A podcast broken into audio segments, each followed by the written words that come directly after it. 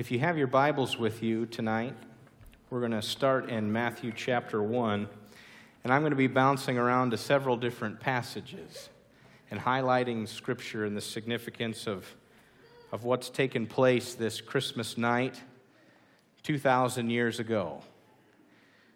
And my message tonight is called The Greatest Exchange, the Lamb of God. And I'll unpack what that means and what that looks like, you'll see as that unfolds. But in Matthew chapter 1, verse 21, an angel of the Lord appears to Joseph in a dream. And this angel tells Joseph this this is verse 21 Mary, she will give birth to a son, and you are to give him the name Jesus, because he will save his people from their sin.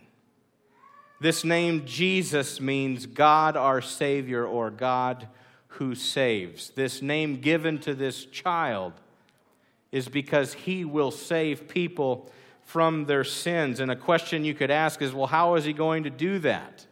How will he save people from their sins? This past month, we've been walking through a series called The Gift Exchange. And I talked about how we bring, we bring to Him things that are really of, of no worth, no value. And yet He pours out these gifts to us. For instance, the first message I gave was about how we bring to Him our worry and our anxiety, and He gives us peace. And I talked about how we bring to Him our grief, and He gives us joy. And just this last Sunday, I said that we bring to Him our despair and He gives us hope. But the greatest exchange that God could ever do in our life is if we bring our sin to Him and He gives us His righteousness. That is the greatest exchange that could ever take place in your life. 2 Corinthians 5:21 the Bible tells us that God made him who had no sin to be sin for us. In other words, God made Jesus put on the sin struggle, take that upon himself on the cross so that in Christ we might become the righteousness of God. Essentially, what that means is because of what Jesus Christ has done, you and I can be made right with God. In 2 Corinthians 8, the scriptures say, Though Jesus was rich, yet for your sake he became poor, so that you through his poverty might become rich.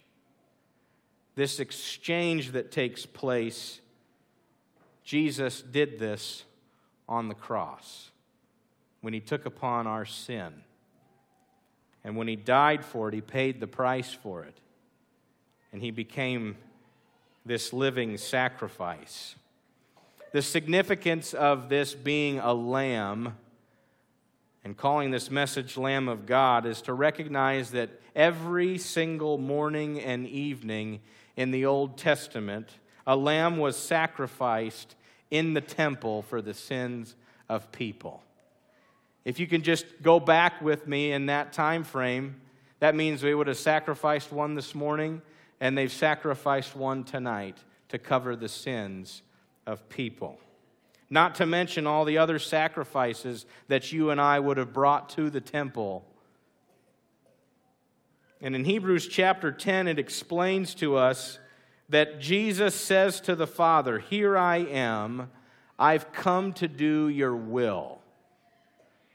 What was God's will for Jesus?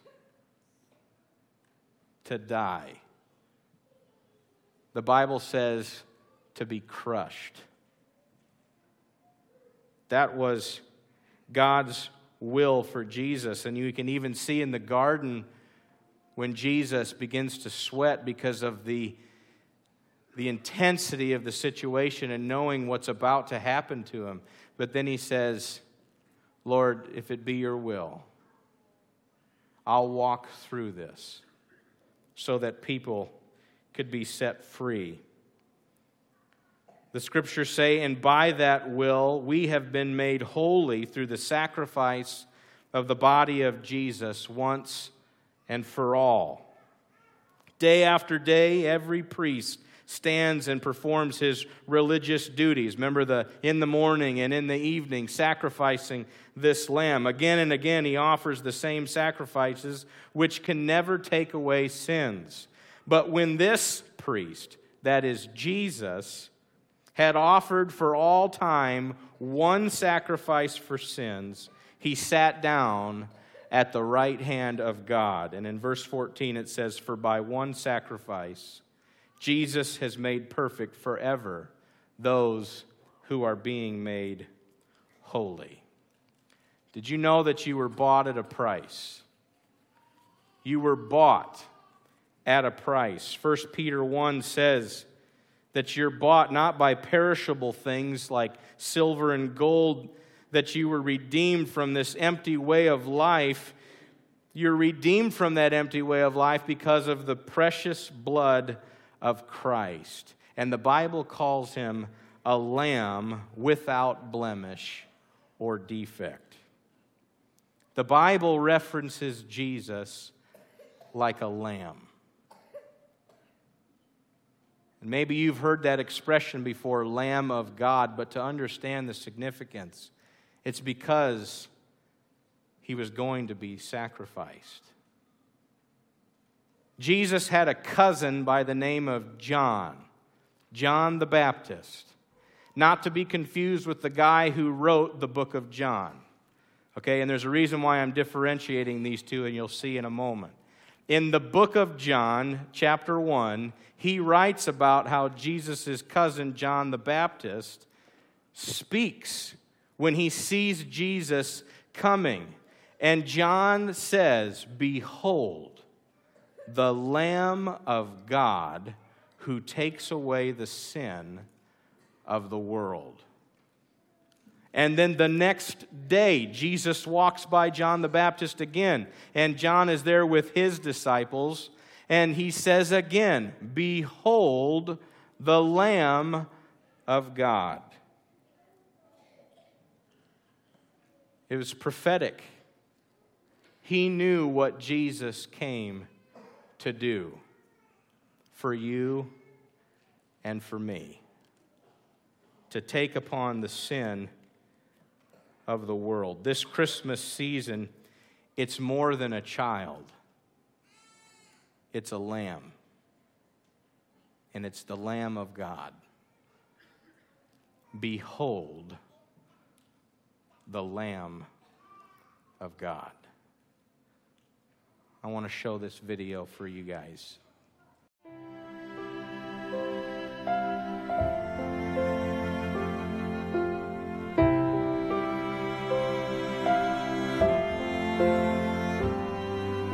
Behold the Lamb of God who takes away our sin.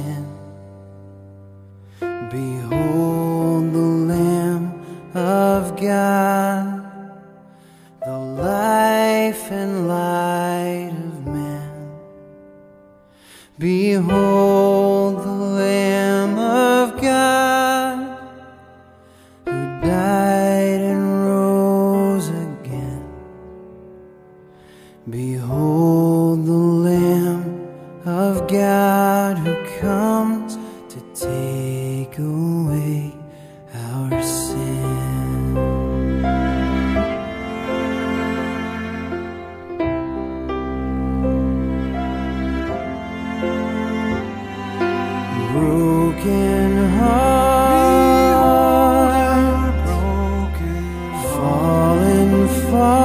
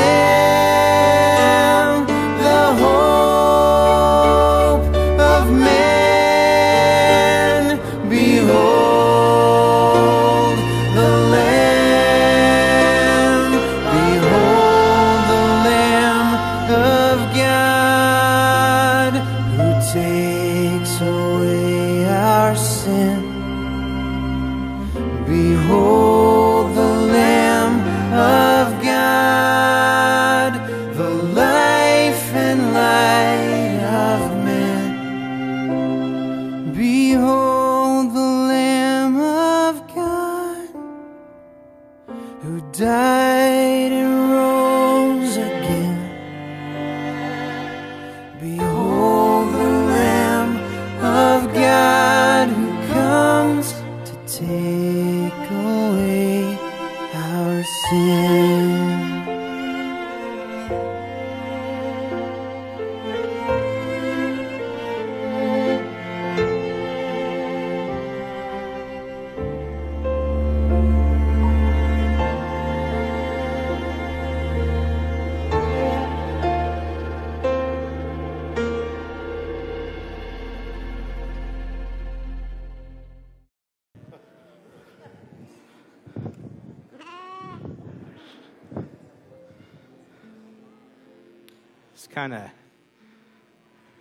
This is the real deal here, folks.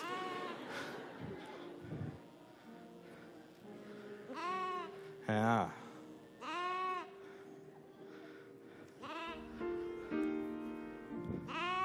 Behold the Lamb of God. I wanted to bring in a live lamb to be able to help sort of hit the point that this was more than just a child born like maybe any other child that was born that night, but that this was the Lamb of God. Yeah. but to think of the significance that when Mary was holding that child, and to know that this child, this angel, this angel told my husband, he's, he's going to take away the sin of the world, the Lamb of God. This was a big deal. This was a very big deal. When the Lamb, when the Lamb of God came to this earth. Trent, I'm going to have Trent take him away. But as he does so, I want you guys to just imagine with me right now for just a moment that I'm I'm the Father in heaven. And I'm now going to send my son, the lamb, to this earth. And imagine this sanctuary is heaven. And he leaves heaven to go to earth. And Isaiah 53 the Bible says that he was led like a lamb to the slaughter. The reason Jesus came to this earth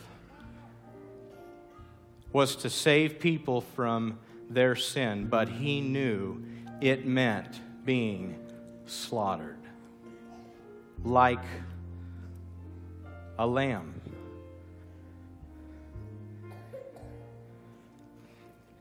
That John I spoke of earlier, not John the Baptist, but the one who wrote the book of John, also wrote Revelation. And in chapter 5, John says, Then I saw a lamb looking as if it had been slain. He's seeing Jesus. That's who he's writing about. And then he says, The four living creatures and 24 elders fell down before the Lamb, and they, they all said, You are worthy to take the scroll and to open its seals because you were slain. And with your blood you purchased for God persons from every tribe and language and people and nation. And then in verse 12 is the Lamb that was slain. Worthy he is worthy. The Lamb is worthy. And a question that I would have for you tonight Do you find his worth something to be valued? Because this is incredibly significant. incredibly significant. John would later write this in the book of Revelation. He speaks of what's called the Lamb's Book of Life. The Lamb's Book of Life.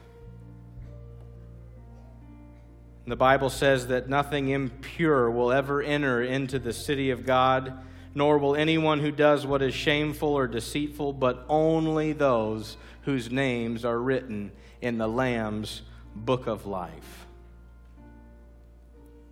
The book of life has names that are written in it.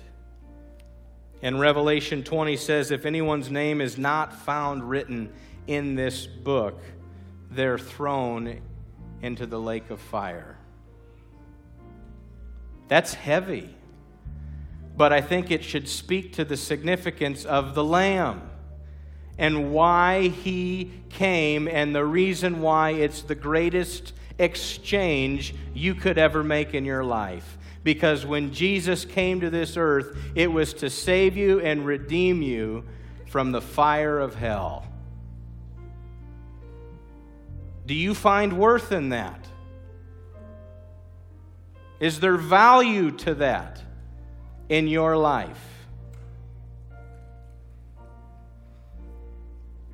I want to finish with a little child song. I'm not going to sing it, but I'm going to give you the words.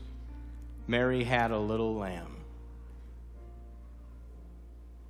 And I look at the words and I just think, man, the significance and how that that's just like the heart of God. Mary had a little lamb. His fleece was white as snow. And everywhere that Mary went, the lamb was sure to go. Mary had a little lamb. He was born on Christmas Day. She laid him in a manger bed to sleep upon the hay. Why do I love this precious lamb? What reason can there be? The answer is quite plain to me it's because he first loved me. He came to give us joy and peace and to take away our sin. So when he knocks on your heart's door, be sure to let him in be sure to let him in. I want to be very, very, very clear about something tonight. Christmas is an amazing time to get with family and friends and share love and laughter and joy. But the reality of life is this there are people that we know, and there's maybe even people listening right now, that you don't have a right relationship with God and you can go through the whole Christmas season and feel blessed, but it could all be in vain because you don't know Jesus as your Lord and Savior.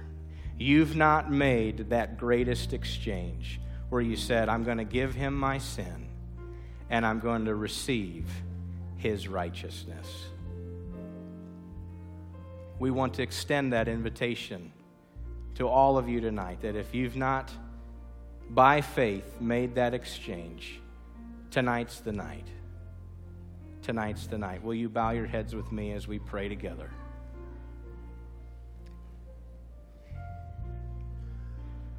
Father, we thank you so much for this lamb that you sent from heaven to be the perfect sacrifice for the payment of sin.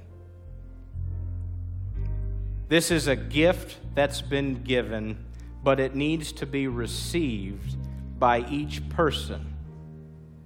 You will not force this relationship.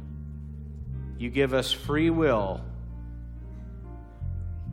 And tonight, perhaps there's someone listening that they've not made this exchange ever in their life. And if you're listening to my words right now and you know you need to get your heart right with God, I ask that you'd pray with me in your heart. Simply say, Jesus, tonight, I want to make that exchange where I give you the sin, the mess, the things that I'm, I'm doing that I know are wrong tonight. I, I give that to you. And I ask that you'd come and you'd make my right, my heart right with you. So forgive me of my sin. And I'd ask that you'd come and you'd live in my heart and walk with me and guide. And I thank you for this gift of salvation.